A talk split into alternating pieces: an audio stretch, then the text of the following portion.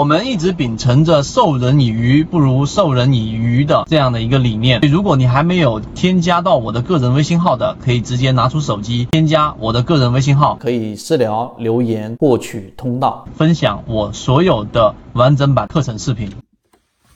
我们有一节例行进化给大家提到了一个非常重要的概念，就是关于平流层跟湍流层的一个。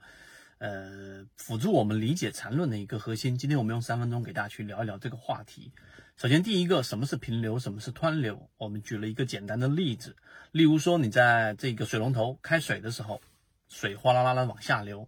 如果你开的水量非常非常低的时候呢，那整个水流是非常平稳的。那这个时候呢，基本上每一个水珠或者水分子，它都是按着前一个水分子的轨道比较平稳的运行。你可以把它理解为水分子是处于比较平行的状态往下流，所以比较稳定，这叫做平流啊。这一种我们把它称之为平流。那么另外一种呢，当你把这一个水龙头的阀门啊开得更大，它就会喷射而出，然后整个水珠的运动就会完全不规律啊，没有任何的轨迹可循，然后四处的喷射。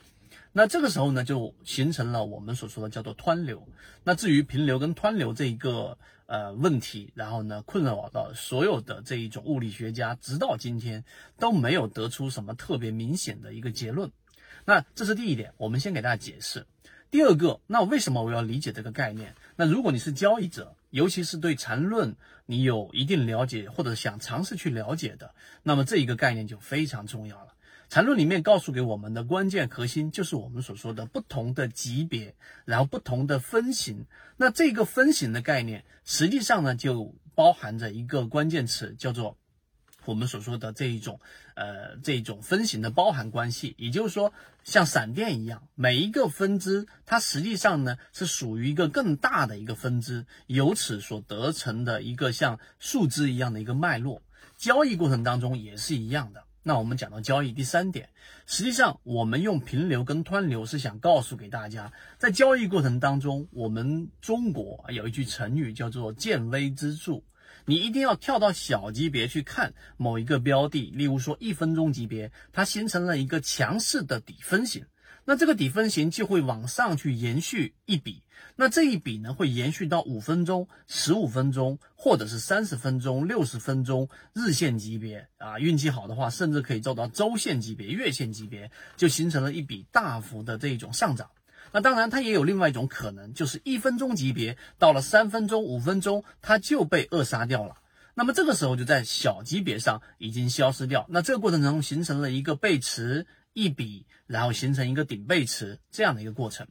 那这就是第三点，我们要告诉给大家的理解。所以这个理解呢，也就是说，当一个标的它是处于一个平流状态，它的整个小级别上所发生的运动并不剧烈，那这个时候呢，一个标的啊，它的这一种操作的确定性就不是特别特别的高啊。那哪一种情况下会比较高呢？就举个例子，当一个标的它在日线级别上。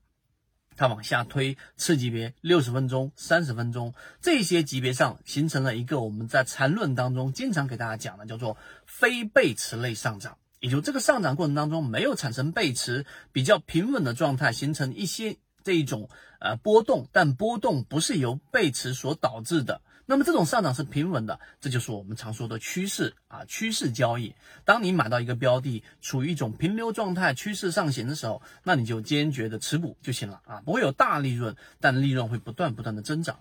那第四点，我们所说的湍流，就是它在交易过程中还有一个重要的启发，就是怎么样抓到大利润的标的。我们常说的靠近起爆点，我们常说的金鱼标的。那么这个过程当中，就要代表它在小级别上形成非常剧烈的震动啊，这个震动就像刚才我们所说的，水的阀门放大了。在三十分钟，在六十分钟，在十五分钟上，它形成这一种非常明显的这种底背驰，快速的速率的加速度的上涨。那这种情况之下，在日线级别上，我们比较容易看出来就是涨停。但是三十分钟、十五分钟啊，或者小级别上，我们就不太去看这一个像水分子的这一种运动，小级别上的这一种运动到底是不是强烈的。于是我们就会忽略掉一个标的在出现起爆之前的一个重要特征。所以第四点，我们给大家强调的交易当中的实战，就当一个标的在小级别上用缠论去判断发生了我们所说的湍流啊，快速的